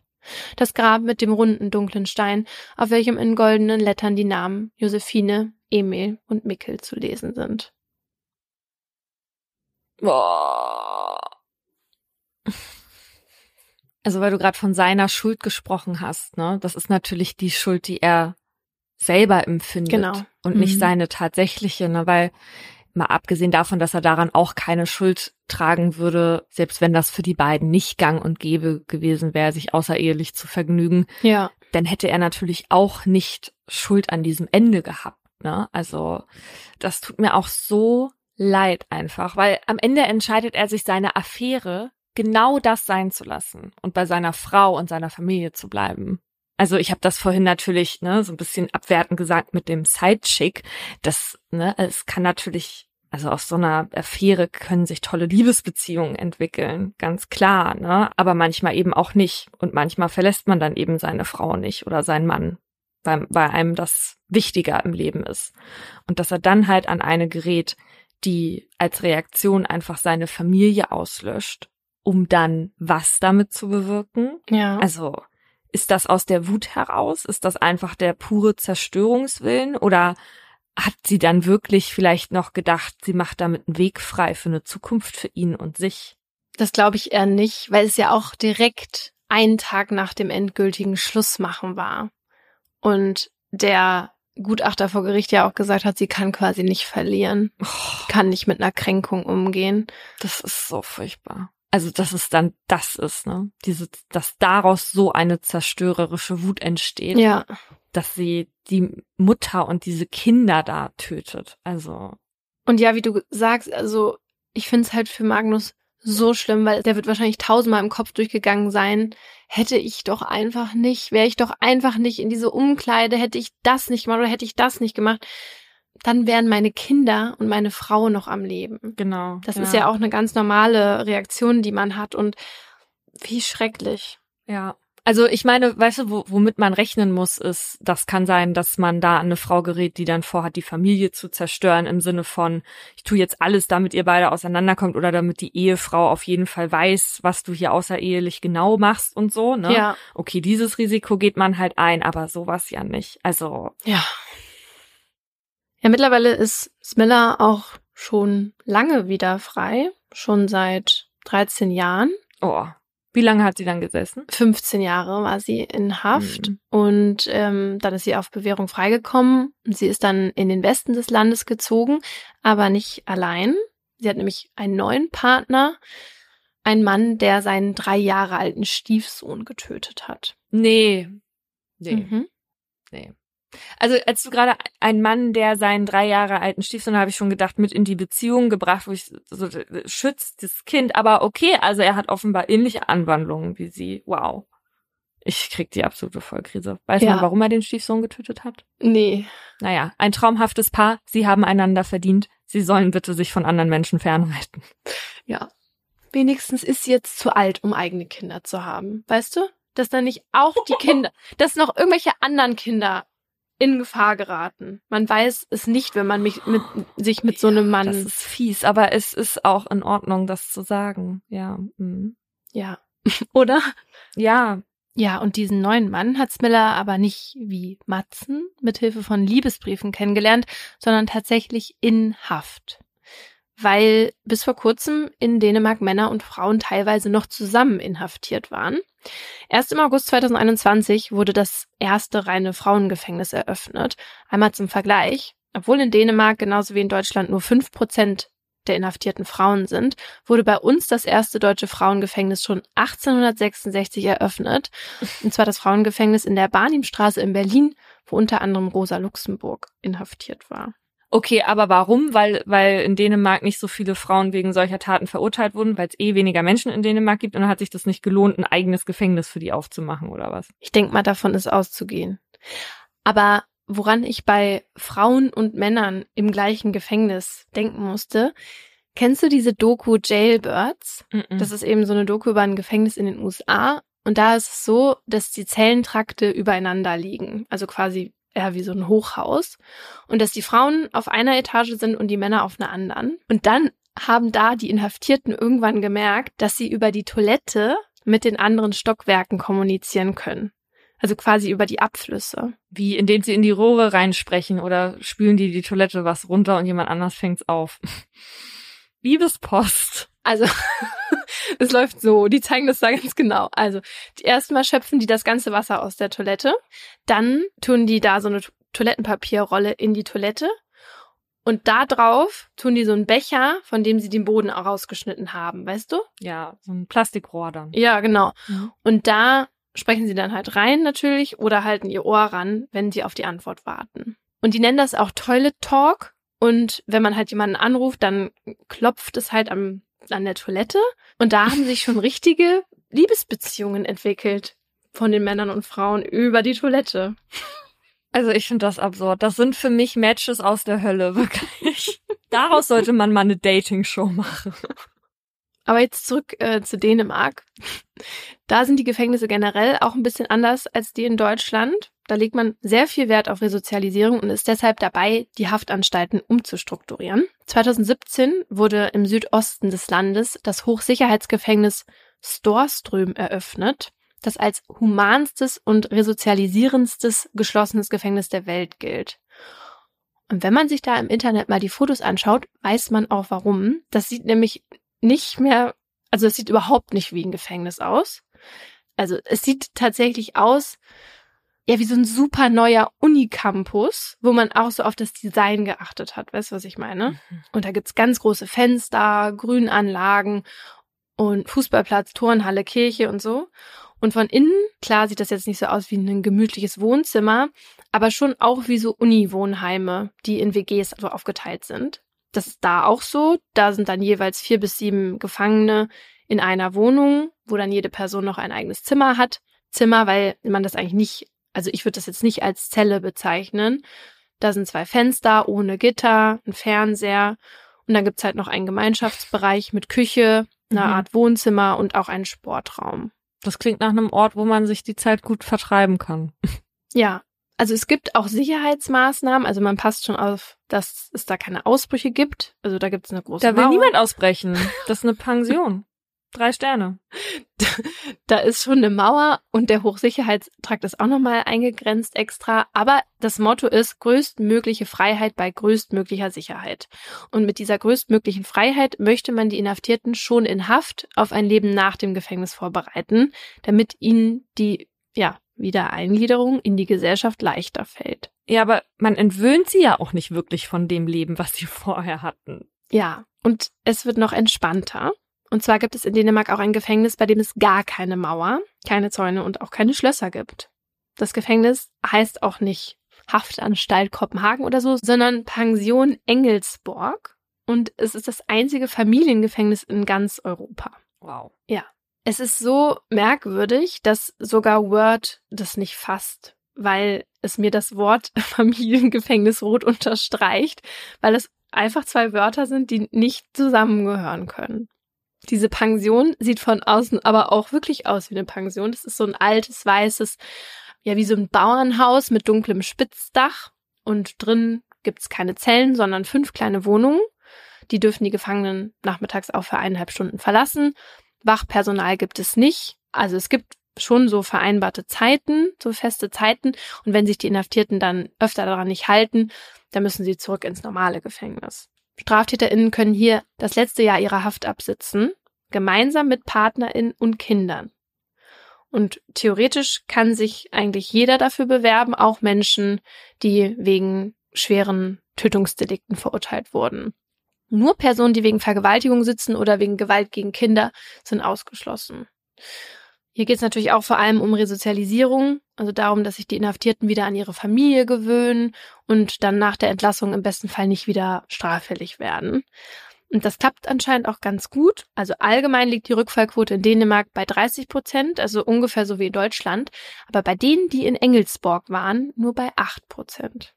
Ich höre vor meinem geistigen Ohr einige HörerInnen schnaufen. Auch wenn wir selber immer predigen, wie wichtig Resozialisierung ist und natürlich auch inhaftierte Rechte haben, ne? Also, aber wir wissen einfach mittlerweile, dass viele das nicht so sehen. Da kommt immer dieses elend durchgekaute Argument, die haben ihr Recht auf alles verwirkt, so nach dem Motto, mhm. ne? Aber das finde ich jetzt doch auch schon etwas befremdlich, also wenn Inhaftierte da so hofiert werden. Also ich finde die Idee mit dieser Pension fürs letzte Jahr, also nur fürs letzte Jahr eigentlich gar nicht so schlecht. Ich finde es nur ziemlich diskriminierend für Personen, die keine Familie haben, mhm. weil die diese Möglichkeit dann nicht bekommen. Und es sind doch wahrscheinlich eher diese Menschen, die kein soziales, starkes Fangnetz um sich herum haben, die dann ja auch gefährdet sind, wieder straffällig zu werden. Also irgendwie, mhm, ja. finde ich, müsste man da noch eine andere Pension für Freunde und Freundinnen nebenan aufmachen. Die Single-Pension. Ready to mingle. Da kommen dann alle, die, die vorher auf dem Klo miteinander telefoniert haben, kommen da zusammen und streiten sich um den Küchendienst. Ja. Ja, also generell muss man sagen, Dänemark steht offenbar auf Resozialisierung und das sieht man nicht nur in den Gefängnissen, wie wir herausgefunden haben, sondern auch in der Haftstrafe an sich. Also die beiden TäterInnen in unseren Fällen, die haben ja jetzt lebenslang bekommen. Aber dass in Dänemark die Höchststrafe verhängt wird, das kommt jetzt tatsächlich nicht so häufig vor. Also von zweitausendsechs bis zweitausendsechzehn zum Beispiel, da waren es insgesamt vierzehn Menschen, die zu einer lebenslangen Haftstrafe verurteilt wurden. zweitausendachtzehn kam dann auch Peter Madsen dazu. Der war aber halt eben echt eine Ausnahme, weil für ein einzelnes Tötungsdelikt ist diese Strafe jetzt anders als jetzt bei uns, wo wo es diese Strafe immer gibt, wenn wegen Mordes verurteilt wird, die ist in Dänemark eigentlich gar nicht so üblich. Und deswegen wollte Madsen tatsächlich auch gegen den Urteilsspruch nochmal vorgehen, das ist aber gescheitert. Ja, und jetzt sitzt der halt lebenslang, was aber natürlich nicht wirklich lebenslang ist, ist ja auch in Deutschland nicht so. Aber während man in Deutschland bei dieser Strafe ja mindestens fünfzehn Jahre sitzen muss, ist es in Dänemark so, dass man nach zwölf Jahren einen Antrag auf Entlassung stellen kann und dann theoretisch auch direkt auf Bewährung rauskommen kann. So früh klappt das meistens nicht. Im Schnitt sitzen lebenslang Verurteilte da sechzehn bis siebzehn Jahre. In Deutschland, laut einer neuen Studie der Kriminologischen Zentralstelle, durchschnittlich etwas mehr als zwanzig Jahre. Also was die Freiheitsstrafen angeht, da hat Dänemark mildere Strafen als wir. Wenn man sich aber ein paar andere Bereiche so anguckt, dann ist das nicht so. Und da muss ich sagen, wenn ich das höre, da denke ich zweimal darüber nach, nach Dänemark zu fahren. Einmal hört man ja immer, dass irgendwelche Hunde angeblich weggenommen werden, weil wenn die nicht richtig zugeordnet werden können zu einer Rasse, dass die dann einfach... Kon- Was? Ja, das ist... Aber das ist ein Gerücht, also... Das ist ja diskriminierend. Ja. Also weil, wegen, weil die so eine Listenhunden-Dings schon haben, aber es ist nicht so, dass einfach wahllos irgendwelche Hunde eingesackt werden und dann eingeschläfert werden. Oh Gott. Aber trotzdem, da würde ich vorher dreimal drüber nachdenken, ob ich mit dem Kampfköterich-Fussel dahin reise. Und auch wegen des Straßenverkehrs. In Dänemark wurden nämlich zweitausendeinundzwanzig die Gesetze verschärft, weil in den Jahren zuvor immer mehr zum Teil tödliche Unfälle passiert sind. Und versteht mich nicht falsch, ich kokettiere jetzt natürlich damit, weil ich hier äh, von unseren HörerInnen irgendwie als Raserin jetzt verbucht wurde, nachdem wir einmal diese Auto-Motorrad-Folge da gemacht haben. Und ich zu diesem Zeitpunkt gesagt habe, dass ich da gegen ein Tempolimit war, bin ich jetzt eine Raserin. Also gut. Also in Dänemark hat man sich dann halt gedacht so, ja, es passieren so viele tödliche Unfälle, was können wir machen, um das zu verhindern? Und die Antwort ist einfach, die Karren wegnehmen. Ist ja klar. So. Und das betrifft halt da oft Menschen, die schneller als zweihundert Kilometer pro Stunde unterwegs sind. Und in Dänemark darf man auf der Autobahn maximal hundertdreißig fahren. Aber auch jene, die besonders rücksichtslos fahren oder halt doppelt so schnell fahren, wie es erlaubt ist. Mhm. Oder zum Beispiel, wenn man über zwei Promille am Steuer hat. Ja, mhm. Also alles wirklich Sachen, wo man sich fragen muss, warum darf diese Person überhaupt einen Führerschein haben, ja? Ja. Naja, und die müssen dann aber nicht nur den Führerschein abgeben, sondern die Polizei, die beschlagnahmt auch das Auto und kann das dann versteigern. Und das Geld kriegt dann der Staat. Wie findest du das, Laura? Jo, also schön für den Staat. Also ich weiß ja nicht, ähm... Also ich finde es ehrlich gesagt, das hört sich an, als könnte das überhaupt nicht rechtens sein, dass sie das dann an, einbehalten. Also Das muss man doch irgendwann wieder zurückkriegen, wenn man sein ganzes Leben lang auf was weiß ich für eine für einen Lamborghini gespart hat, der über dreihundert Kilometer pro Stunde fahren kann. Ja, genau, weil Leute, die einen Lamborghini haben, die müssen ihr ganzes Leben dafür sparen. Es gibt bestimmt Leute, die ihr ganzes Geld für so blöde Autos ausgeben und dann kriegen die das nicht wieder. Das gibt's doch gar nicht. Also in Deutschland wäre das nie, würde das niemals funktionieren.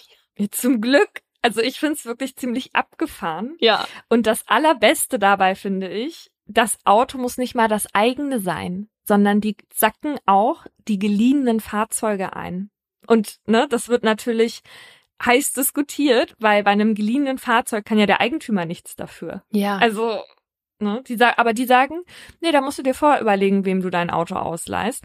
Und das Allerbeste, ich habe von einer Geschichte gelesen, das Gesetz ist am einunddreißigsten März einundzwanzig in Kraft getreten und am nächsten Tag ist ein Porsche-Fahrer erwischt worden, eingesackt und das war halt auch nicht sein Auto, sondern das von einem Freund. Und der Freund wusste wahrscheinlich gar nichts davon, hat den Porsche schon drei Tage vorher an den verliehen und jetzt ist der weg. Also, ich meine, wenn die dann den Führerschein nach keine Ahnung wie vielen Monaten wieder haben, dann holen die sich halt ein anderes Auto. Aber gut, der Staat hat dann halt jetzt offenbar eine richtige Flotte an Autos, mit denen sie was machen, ja.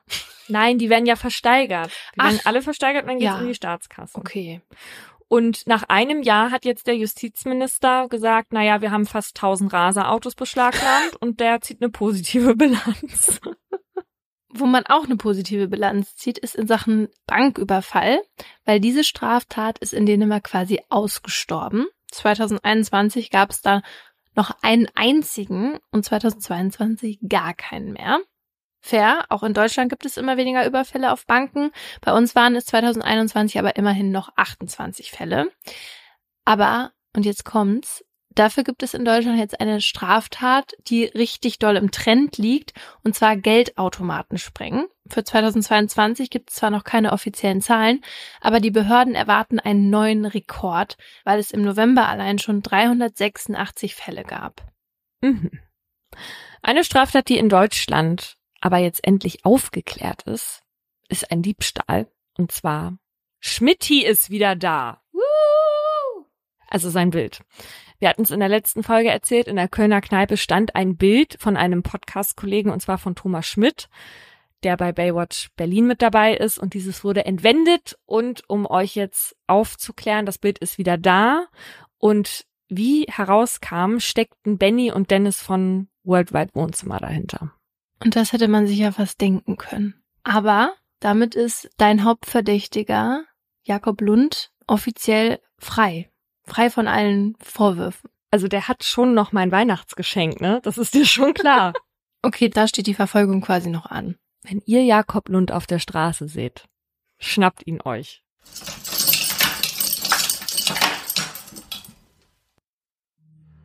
Das war ein Podcast der Partner in Crime. Hosts und Produktion Paulina Kraser und Laura Wohlers. Redaktion Magdalena Höcherl und wir. Schnitt Pauline Korb. Im folgenden Trailer für den Podcast Justitias Wille geht es um Depression und Suizid. Bitte achtet auf euch, wenn ihr reinhört. Ein Flügel der großen französischen Fenster steht offen und gewährt einen Blick in den großen Garten. Von draußen dringt warme Luft in das bescheiden eingerichtete kleine Hotelzimmer. Sie kniet auf dem Einzelbett, faltet die Hände und richtet den Blick gen Himmel. Danach setzt der Mann, der bei ihr ist, ihr die Nadel und schließt den Zugang an. »Lieber Gott, nimm mich zu dir«, sagt sie und öffnet das Ventil. Dann bahnt sich die tödliche Flüssigkeit ihren Weg in ihre Vene.